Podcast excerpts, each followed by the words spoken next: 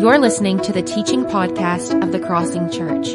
We exist so that the real you can have a daily encounter with the real Jesus in word and deed. For more information about our church, visit crossingparagould.com.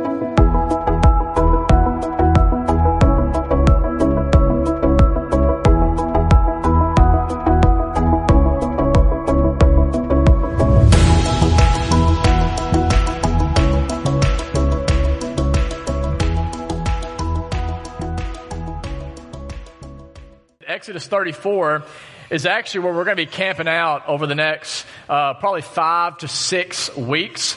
And um, the thing about Exodus 34, we're going to be in verse 6 and 7 specifically. Uh, 34, Exodus 34, 6 and 7 is actually the most quoted passage in the Bible by the Bible. And so very few of us probably are familiar with Exodus 34, 6 and 7, but it really was like the John 3.16 uh, of its day, really for thousands of years. It was such an important verse to men like Samson that he would paint it over his eyelids before he would go into battle. So this is a really important passage because it is really uh, one of the only passages in the Bible where God actually tells us, hey, this is what I want you to call me. Like, this is my name. This is who I am. And so we're just going to dive through this line by line over the next five to six weeks so we can learn how to relate to God in a healthy, life giving way. And for this week, to kind of help us get a running start, we're going to start in Exodus chapter 34, verse 1. Exodus 34, verse 1, and I am reading from the NIV translation. And of course, if you have a Bible app, you can get all of our uh, uh, sermon notes off the YouVersion app um, if you would like those. Exodus 34, verse 1. The Lord said to Moses, Chisel out two stone tablets like the first ones and I will write them, I'll write the words that were on the first tablets which you broke. Be ready in the morning and then come up on Mount Sinai. Present yourself to me there on top of the mountain.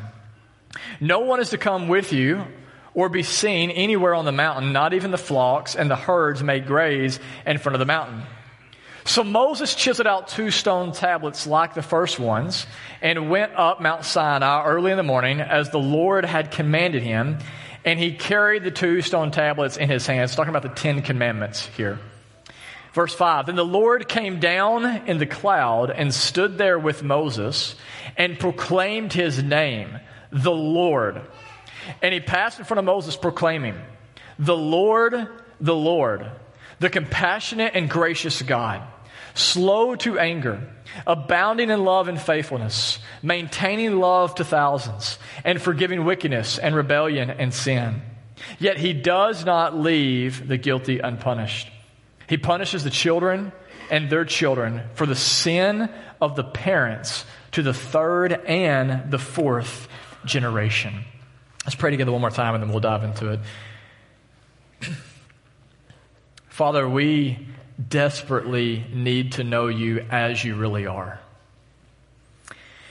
And so I pray that Holy Spirit, that you would open our eyes and you would open our hearts um, to get a picture, to get a glimpse of your glory this morning and throughout the series, so that we can experience in you truly the fulfillment and the satisfaction that we are longing for. I pray, Holy Spirit, that you would take this word and that you would make it not just words on a page, but explosively alive in our hearts this morning. And it's in Christ's name that I pray and I ask these things. Amen. Who is God? Is God a he? Or a she? Or an it? Or a they? Is God nice or mean? Strong or weak? close by and involved or far off and aloof. Who is God? This is, I believe, of all the questions we could be asking, this question is the question that we must get an answer to. As A.W. Tozer says, what comes to mind when we think about God is the most important thing about us. The most determining fact about any man is not what he at any given time may say or do, but what he, in the deepest place of his heart, conceives God to be like. What comes into our minds when we think about God is the most important thing about us? Like, really? Is it, is it really more important than my gender? Is it more important than my sexuality? Is it more important than my ethnicity? Is it more important than my family of origin or where I grew up at or where I go to school or what college football team I root for? Is it more important than where I live or where I work or what I made on the ACT? Is it really the most important thing about me? And my answer to that question is absolutely. Because what you need to understand today is that at the end of the day, your view of God, and we all have a view of God in here, whether you're an atheist or not, your view of God, for better or worse, will shape you, define you, and set the trajectory for your entire life. That's how important this is. And so if you think of God, for example, as capricious or untrustworthy, you're going to feel anxious about your life. If you think of God as aloof or distant, you will feel insignificant, lonely, or overlooked. If you think of God as an angry warlord, it'll turn you into a judgmental, intolerant bigot. If you think of God as kind of this West Coast educated, LGBTQ affirming progressive, you will look down on others who are not as enlightened as you are, and you'll become intolerant towards people's intolerance. And why is that? Because again, your view of God, which we all have for better or worse, will shape you into the kind of person that you are becoming. This is why pastor and author John Mark Comer says the following. The ISIS terrorist beheading the infidel. The, prop, uh, the prosperity celebrity pastor getting out of his Hummer after late night drinks with Kanye West. The Westboro Baptist pro- uh, protester outside a military funeral screaming, God hates gays. The U.S. Army sniper praying to God before he takes a shot. The peace activist risking her own life in order to stop another war because she believes Jesus' teachings on enemy love.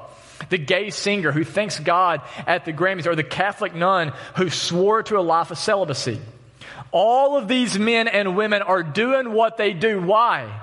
Because of what they believe about God. So clearly, this matters. What you think about God has profound implications on who you are and how you live your life. And this is where the problem comes in. Because for many of us, though we walk into the room today and we all assume clearly, I know everything I need to know about God, the reality is there are many of us who have grown up with a counterfeit version of God. Whether it be because of, uh, of, of, uneducated people who are telling us this is what God is like, or maybe because uh, of demonic attacks or, or lies that are fed to us from the enemy, most of us, I believe, have been sold on half truths about God that do not accurately reflect His beauty and His glory. And if that's not bad enough, to make matters worse, because we are all tempted to conform God more into uh, our image rather than having God conform us into His image, we all tend to want to worship a God who, get this, looks an awful lot like us. Um, I think about New Testament professor Scot McKnight who for years at the beginning of the semester, he would give his students two different surveys. The first survey was about the student. What do you like? What do you dislike? What do you believe? And so on. The second survey was about God. Same set of questions, but about God. And what McKnight found out, found out in all of his years of teaching is that 90% of the time, the answers to both surveys were exactly the same. Right? That according to the students, nine out of ten times, God, ironically enough, was just like them. And that is because, if we can be honest, we all like to worship a God who agrees with us on everything. We want a God who hates all the people that you hate. A God who votes for the people that you vote for, who is passionate about the things you're passionate about. A God whom you never get mad at or blown away by or scared of. A God who is completely controllable and therefore, listen, a God who is absolutely a figment of your imagination. This is a temptation for all of us, guys. And that is why we are launching this series, because we want to be a people who go from trying to conform God into our image to being conformed into His image, because then and only then, when we worship God as He truly is, can we experience the life that we were created to experience. Does that make sense? And so what we're going to do is we're going to dive into Exodus 34, 6 and 7 over the next five to six weeks, but to kind of help set the context for you, I want you to look back in Exodus 33, verse 1. And what's happening here in Exodus 33 is the nation of Israel has just left Egypt. They've been in bondage, been in slavery there. They're now on their way to the promised land. Moses, Israel's leader, is on top of Mount Sinai trying to get the Ten Commandments, and apparently because he's taking longer than Israel thinks that he should take, they take off their jewelry, they melt it down, and out of it they make this golden statue, this calf, that is a tangible representation of a false God that they can worship instead of the one true God. So this is a horrible betrayal of God after all he's done for them, and look at how God responds. Exodus 33, verse 1 the Lord said to Moses, Leave this place, you and the people you brought up out of Egypt, and go up to the land I promised on oath to Abraham, Isaac, and Jacob, saying, I will give it to your descendants. So despite the fact that you have sinned horrifically against me, I'm still going to give you this land that I have promised to your fathers. And, look at this, not only that, verse 2, I will send out an angel before you, and I'll drive out your enemies. The Canaanites, the Amorites, the Hittites, the Perizzites, the, the Hivites, the Jebusites. So go up to the land flowing with milk and honey. But look at this. I will not go with you because you are a stiff necked people.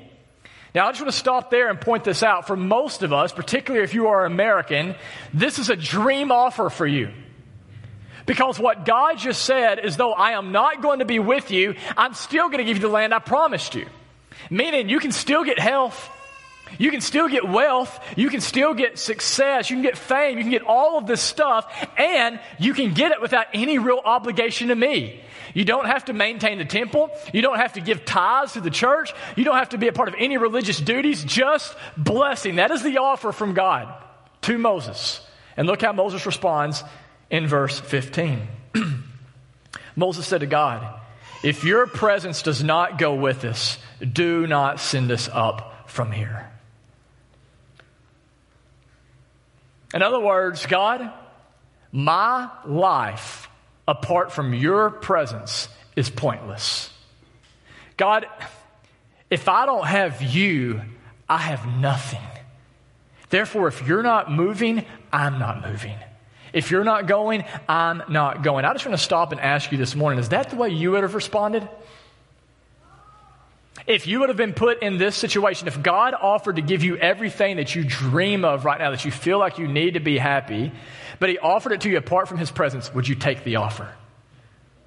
If you knew that you could, for example, have more money, or you could finally get better health, or you could marry the spouse of your dreams, or have healthy and successful kids, like even more successful than their peers, but God's presence would not go with you, if that was his offer, would you take it? For Moses, because he believed that God was not only useful but beautiful, because he believed that God was not just a means to an end, but God himself was the end. He said, If your presence does not go, I'm not going. I'm not going. I listened to a podcast this past week with Mike Tyson. Um, anybody in here remember Mike Tyson? Yeah. That is a bad man. Anybody here ever play Mike Tyson's Punch Out on a regular Nintendo? Heck yeah, man. Let's meet after the service and let's talk. Um, man, there has never been a badder dude on the planet than Mike Tyson when he was in his prime. He was the youngest heavyweight champion of all time. Uh, and this podcast I was listening to, they were talking about how literally he was winning his fights before they even started. Like they would have to try to pull fighters out of their room to fight him because they were so scared to get in a room. He was knocking guys out in like 30 seconds, right? But go to the next slide. Um, as we can see, like Mike Tyson's not exactly kid dynamite anymore. Um, he could probably still knock all of us out, right? But he don't have the cool hair, right? He's got a gray beard, doesn't have six pack abs. And in this podcast that I listened to, he talked about how he is now spending $2,000 a month on pot just to try to numb the pain that is in his life. And I share that with you this morning, not to beat up on Mike Tyson, but just to say this. It is very possible for you to be on top of the world one day, but then the next day you're the old guy fighting for relevance and respect. You can be beautiful and in shape and strong today, but eventually things are going to begin to sag and droop and ache, and no amount of eating right or exercising is going to stop that. You can have a healthy family that looks good, but as we have seen happen all too often, death comes without warning, and before you know it, you're gathered around a graveside around someone that you love. And you see, because Moses has the wisdom and the insight to realize this, he says, God, I do not want to build my life on things that are going to be in a junkyard or in a graveyard. God, if you are not with me, I have nothing. Therefore, if you don't move, I do not move. And look how God responds to this in verse 17. The Lord said to Moses, I will do the very thing you have asked. In other words, I'm not going to leave you. I'm going to stay with you. I'm going to stay with Israel because I'm pleased with you and I know you by name. And then verse 18, Moses said, Now God, show me your glory. In other words, this is an all in statement. I don't just want a little bit of you, I want all of you. I want you to show me, God, exactly what you are like so I can experience you in your fullness, to which God then responds in verse 19. The Lord said, I will cause all my goodness to pass in front of you, and I will proclaim my name, the Lord, in your presence. And then if you look back to Exodus 34, which you read earlier, in verse 5, it says, The Lord came down in the cloud and stood there with Moses, and he did just as he said. He proclaimed his name, the Lord, and then he passed in front of Moses, proclaiming again, The Lord, the Lord, the compassionate and gracious God, slow to anger, abounding in love and faithfulness, maintaining love to thousands, and forgiving wickedness, rebellion, and sin. So get this. Moses says to God, I want you to show me your glory. I want to experience more of what you're like. And what does God do? He says, I'll do one better. I'm going to proclaim to you my name. Which, to us in Western culture, that seems pretty anticlimactic, doesn't it? Because to us, what is a name? It's a label or a tagline. But in the ancient Near East, here's what this is such a big deal. A name to someone in the ancient Near East was a person's identity. It was who they are. It summed up the person's entire way of being. So whenever Moses says, show me your glory, the reason God says, I am going to give you my name is because he says, by giving you my name, I'm telling you what I'm actually like. And then what does God do? The very first title he gives for himself, if you look again in verse 5 and 6, is he says, I am the Lord. In verse 5, the Lord came down and stood, and he proclaimed his name, the Lord. Verse 6, and he passed in front of Moses, proclaiming, the Lord, the Lord. So here's what I want to do in the time we have left this morning. For our purposes today, I just want to answer that question. What exactly is behind this name, the Lord, that God gives for himself, and what implications does that actually have on our lives? Okay? So, in order to answer that question, flip over with me to Exodus 3. Last place I'm going to have you look this morning, Exodus chapter 3 starting in verse 1. And just to set the context for you here, despite the fact that Moses started out life with a good deal of confidence, Moses actually started out with a high paying job. He was the prince of Egypt. He also apparently was a good looking man who looked like Charlton Heston, um, or in more recent times, Christian Bale. Uh, despite the fact that he started out really well, had everything great going for him, by the time we come to Exodus 3, verse 1, Moses is wanted for murder. He has lost his position as the prince of Egypt, and therefore he is now trying to make a living herding sheep, which, by the way, listen to me, guys, has never been a sexy job. Okay? Nobody has ever coveted the position of a shepherd. And to make matters worse, by the way, Moses is working for his father in law at this point, which I love my father in law, but I'm sure it complicated matters just a little bit. Okay? So just get this. Like, here is a man, Moses, please get this. He feels like he's blown it. Anybody ever been there? I mean, this is a man who thinks, okay, my life is now clearly on plan B. This is an insecure man who feels like an absolute failure, like a not good enough. And yet, while he's sitting here hanging out with sheep, look what happens. Exodus 3 verse 2. The angel of the Lord appeared to him in flames of fire from within a bush. Moses saw that the bush was on fire, it did not burn up. So Moses thought, I will go over and I'll see this strange sight why the bush is not burned up. When the Lord saw that he had gone over to look, God called to him from within the bush, Moses, Moses. And Moses said, Here I am. And God said, Do not come any closer. Take off your sandals, for the place where you're standing is holy ground. Then he said, I am the God of your father the God of Abraham, the God of Isaac, the God of Jacob. At this, Moses hid his face because he was afraid to look at God. I just want to make this point clear. In the Bible, anytime someone encounters the presence of God, they don't go up and just be like, hey, yo, what's up, my homeboy? They fall on their face in fear because of how awesome and holy that God is. So I've come down, God says, to rescue them. Oh, hang on, let me go back. Verse 7. I almost skipped this. Such a powerful verse. The Lord said, I have indeed seen the misery of my people in Egypt. I have heard them crying out because their slave drivers, and I'm concerned about their suffering. A whole sermon series could be on that. Listen, God hears your cries, and He cares about your suffering. That's what we see right here. Verse 8 So I have come down to rescue them from the hand of the Egyptians and to bring them up out of the land into a good and spacious land, a land flowing with milk and honey, the home of the Canaanites, the Hittites, the Amorites, the Perizzites, the Hivites, the Jebusites. And now the cry of the Israelites has reached me. And I have seen the way of the Egyptians and how they are oppressing them. So now go I am sending you, Moses, to Pharaoh to bring my people to Israel, or bring, bring my people, the Israelites, out of Egypt. And look how Moses responds. Verse 11 God, who am I that I should go to Pharaoh and bring the Israelites out of Egypt? In other words, wait a minute, God. Like, when did the subject shift to me? I thought we were talking about how you are going to come down out of heaven and you're going to be the one who frees the Israelites from Egypt. And that would be pretty awesome. Like, I'd like to sit back and watch that. But now, God, you're talking about sending me? Like, you want to see me do this? Like, God, don't you realize I am an aging, stuttering shepherd who, by the way, is wanted for murder back in Egypt where you are sending me? God, what in the world makes you think that a guy like me could ever be used by you in such incredible ways like that? And how does God respond in verse 12? Here's how. Because Moses, I will be with you. Isn't that great? Moses says, God, I can't do this. And what does God do? He doesn't look at Moses and say, All right, man, let me, you, let me give you a pep talk. Moses, here's what I want you to do. Go look in a mirror and just say to yourself over and over, I'm a bad man. Right? He doesn't say, Man, you got to just envision the victory. If you can just envision it, you can get it. He doesn't say believe in yourself.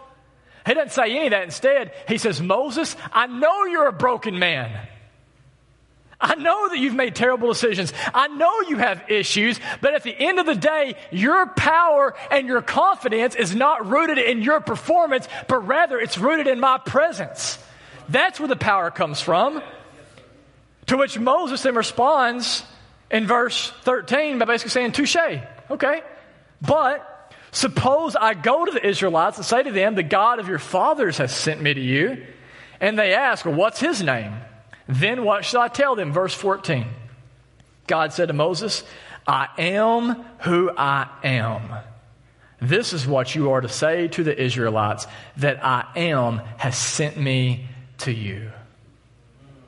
That phrase, I am, without trying to get super technical, comes from the Hebrew root word hayah like in karate. So let's just all say it together because it's kind of fun on three, all right? One, two, three. Hiya! Isn't that fun? That was good. And this word literally can be translated, what I am, I always will be. Meaning, listen to this.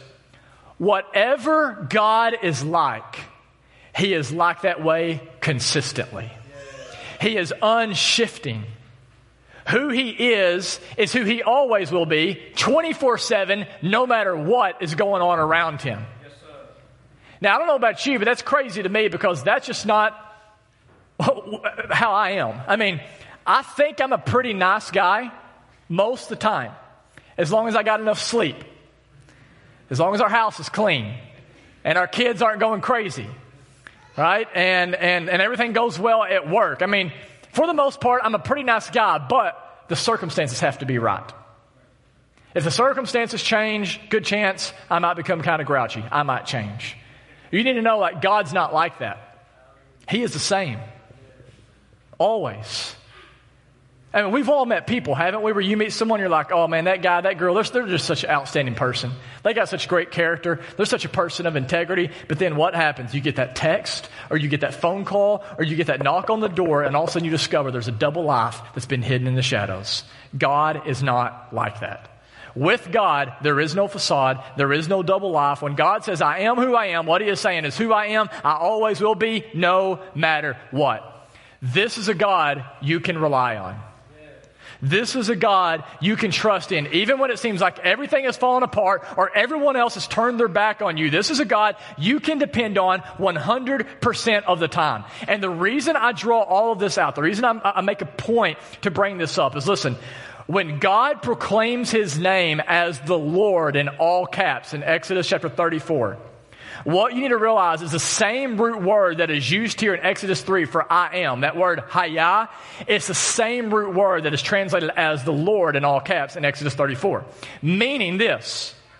The first thing that God wants you to know about Himself in His self disclosure statement right here in Exodus 34 about what He is like, He says, The main thing I want you to know is this, that I am unchanging that I am the same yesterday, today, and tomorrow, no matter what the circumstances are around you. And in the context of Exodus 34, here's what this means. Please get this. What God is then saying is this. When he proclaims himself as the Lord, what he is saying is, I am always, verse 6, as the Lord, the Lord, I am always compassionate. I am always gracious towards you.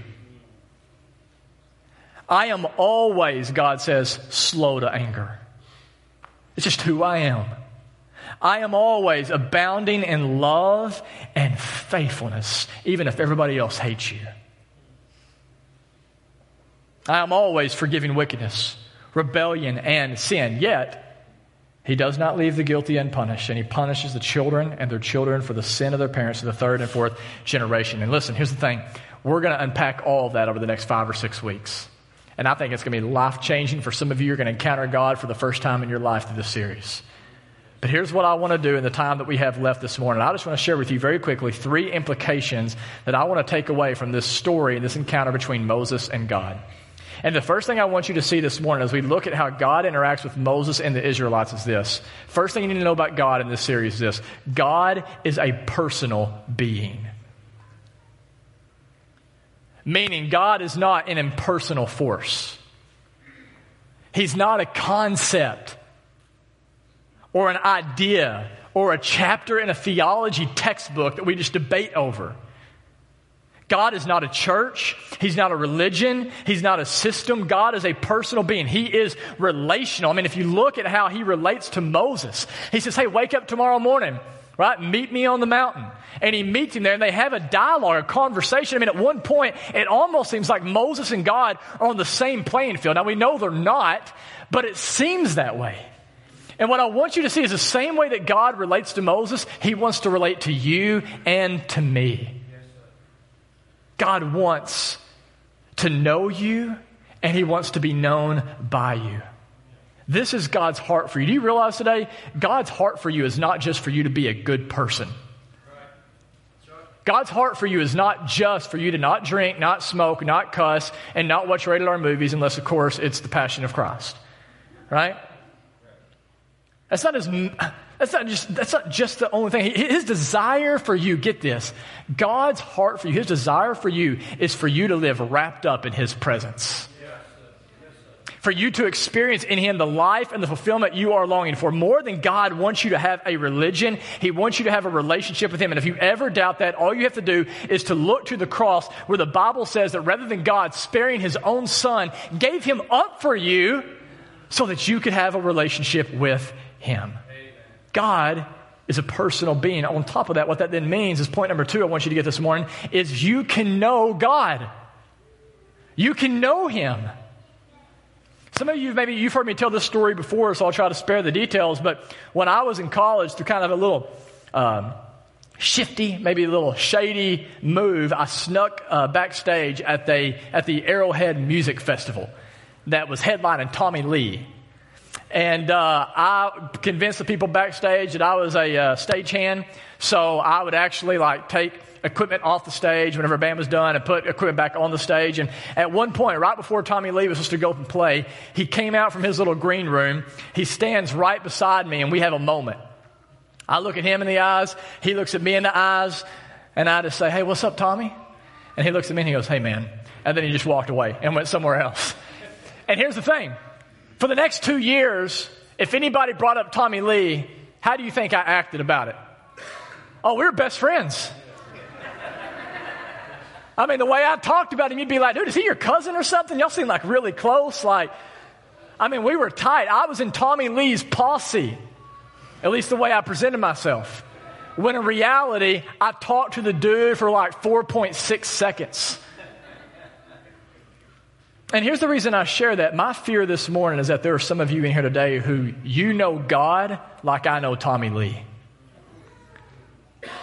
You know some things about him, but you don't really know him. And because you don't know him as he really is, one way that you can figure out you don't know him as he really is is you do not enjoy him. I want to ask you a question this morning. Do you enjoy God? My question is not have you been baptized? Have you prayed a prayer? Do you enjoy God? For some of you, you have, in theory, given God your afterlife, but you have not given him this life. And you just need to hear me say this. If you don't give God this life, you don't get him in the afterlife. Please hear this. You do not go to heaven because you don't want hell. You go to heaven because you want God. And there are some of you in here today, you don't want God because you have not seen him yet as he really is.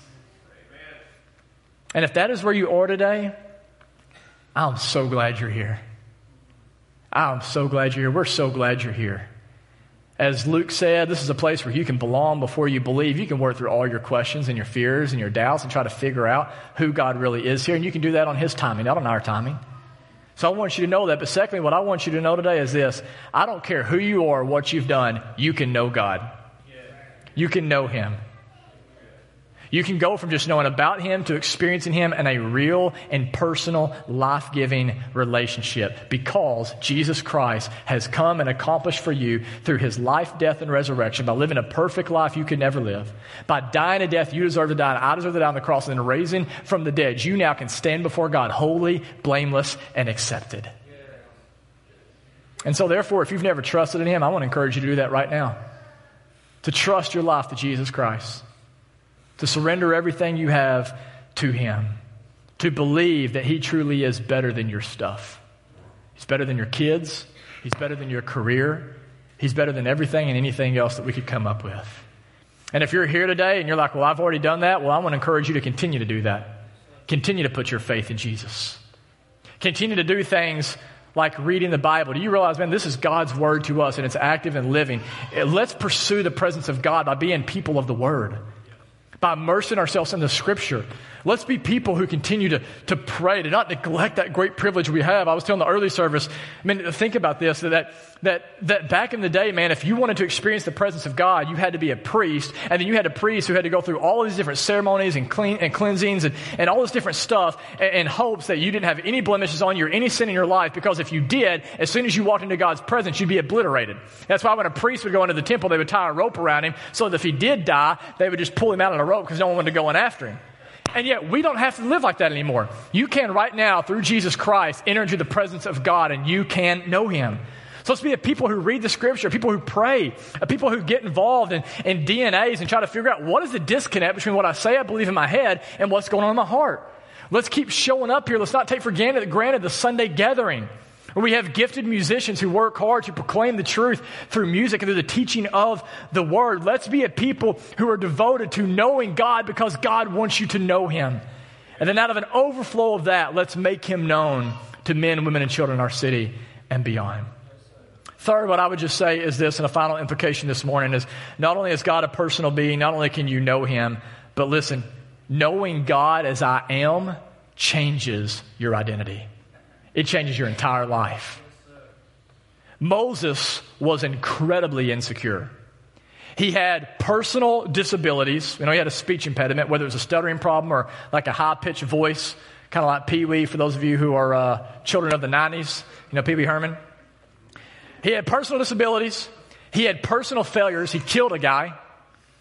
And he had personal doubt. In Exodus 3.11, he asked the question to God, like, who am I? To which God responds to Moses by saying, Not this is who you are, but more importantly, Moses, this is who I am. Because at the end of the day, Moses, you need to realize that my I amness always overcomes your I am notness. So whenever you show up to God and you say, Thank you. When you show up to God and you say, I am not very good, guess what God says? I am. I'm not very skilled. What's God going to say? I am. I'm not a steady person. I'm not smart enough. I'm not strong enough. What's God's response? I am. No one's on my team. No one's listening to me. I am. In me, God says to Moses, you have everything you need to live the life I'm calling you to live. And as great as that is, as great as that is, what I want you to hear today is if you've trusted in Jesus, you have something even better than that. Because in the Gospel of John, we see Jesus, who is God in the flesh, repeatedly taking this name, I am, and then declaring it into our weaknesses. And so, for example, Jesus says, To those of you this morning who find yourself living in darkness, I am the light. To those who thirst, I am living water. To those who feel lost, I am the way. To those who are confused, I am the truth. To those who have been let down, I am the good shepherd. I will never let you down. To those who need a fresh start, I'm the door. To those who feel they're about to die, I am the resurrection and the life. This is God's declaration into your weakness this morning. And here's what's so important about this. Whenever you give your life to Jesus, think about this for a moment. Whenever you give your life to Jesus, do you realize you take God's name, I am? Which means the properties of I am become yours. Because you become one with Jesus, united to Him, and Jesus is I am, what He has, you now have. In 2 Peter 1 4, Peter says, Because you are one with Christ, you are a participant in his divine nature. In other words, God's DNA is running through you. His nature is now inside of you. What is true of him is true of you. You have any idea what that means this morning? You have any idea what that means? It means that everything you desperately want for yourself to be known does anybody know me? To be accepted, to be beautiful. Am I beautiful? To be safe, to be secure, to be embraced, to be cherished, all those things you long for are already yours in Christ. And here's what that means for us as a church. I just want to make a de- declaration on behalf of the pastors. I'm going to tell you something you're no longer allowed to do here. You are no longer, if you are in Christ, allowed to say, I am so stupid. I am a loser. I'm such a terrible parent. I'm an addict. Can't say that anymore because listen, though sure you may have an addiction problem, though sure you might have blown it big time as a parent this week. Anybody else besides me blown it as a parent? Though you may have failed or dropped the ball because none of those things define Jesus, they don't define you.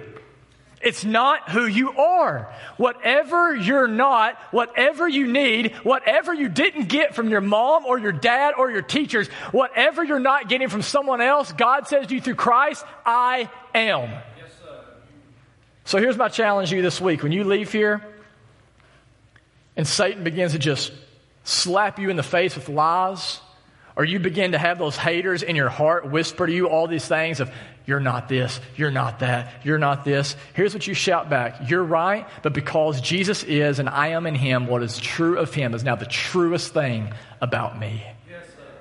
We have everything we need, everything we need, and that's what's behind this name, the Lord. And a lot of that, what you think about God, as we said at the beginning, is the most important thing about you. But I would say equally right up there is not only what you think about God, but what God thinks about you. And I'll tell you right now, if you're in Christ, I don't care what you did this morning or last night, how bad you blew it, you're redeemed, you're forgiven, you're loved, you are a beloved child of God that God rejoices over you, He sings over you. And so every single week, we just need to remember this in a tangible way. This isn't our idea. This is Jesus' idea. Jesus said we need this in a tangible reminder. So he gave us the most common thing we need, a piece of bread and some juice.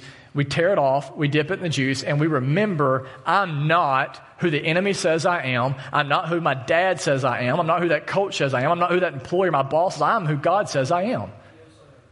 And I have everything I need in Christ. And so and I want to invite you, if you have trusted in Jesus, if you've given him your life, come and partake of this. We have two stations in the front, two in the back. There's a gluten free option for you, and, and my back left, your back right. We'd love for you to partake. But if you're here today and you are not a Christian, man, I pray today is the day of salvation for you. You realize God's crazy about you? It says that for joy set before him, Christ came and endured the cross. What was the joy set before Christ? What was the one thing Christ didn't have that he had to leave heaven in order to get? May know. It's you. With great joy, Christ endured all the pain on the cross because he was thinking of you. And if you don't have a relationship with him, I pray that changes today. And if you want more information about that, I'll be up here in the front. Adam will be here. We'd love to talk with you. That being said, I invite you to stand with me. The band's going to come forward. I'll pray for us. And then we'll partake of communion, sing one more song, and we'll be done.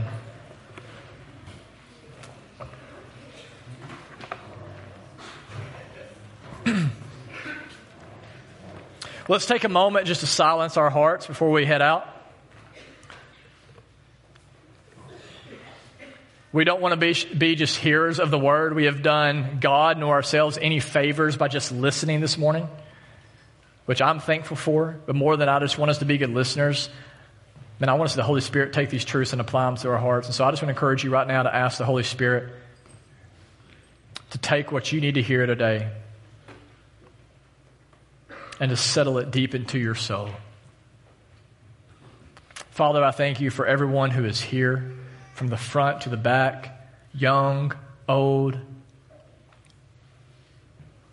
people who feel rich, poor, those who feel successful, those who feel like failures. God, I thank you for everyone who you've brought into this room today. They are not Father, you, you, you see each person, and I pray that right now through your Holy Spirit, that you would capture our hearts, that you would stir our hearts towards you, Jesus. And again, if there's someone here today who has never trusted you, I pray that you'd give them the courage and the faith to step out and to trust that you know better how to run their life than they do. It's in Christ's name we pray. Amen.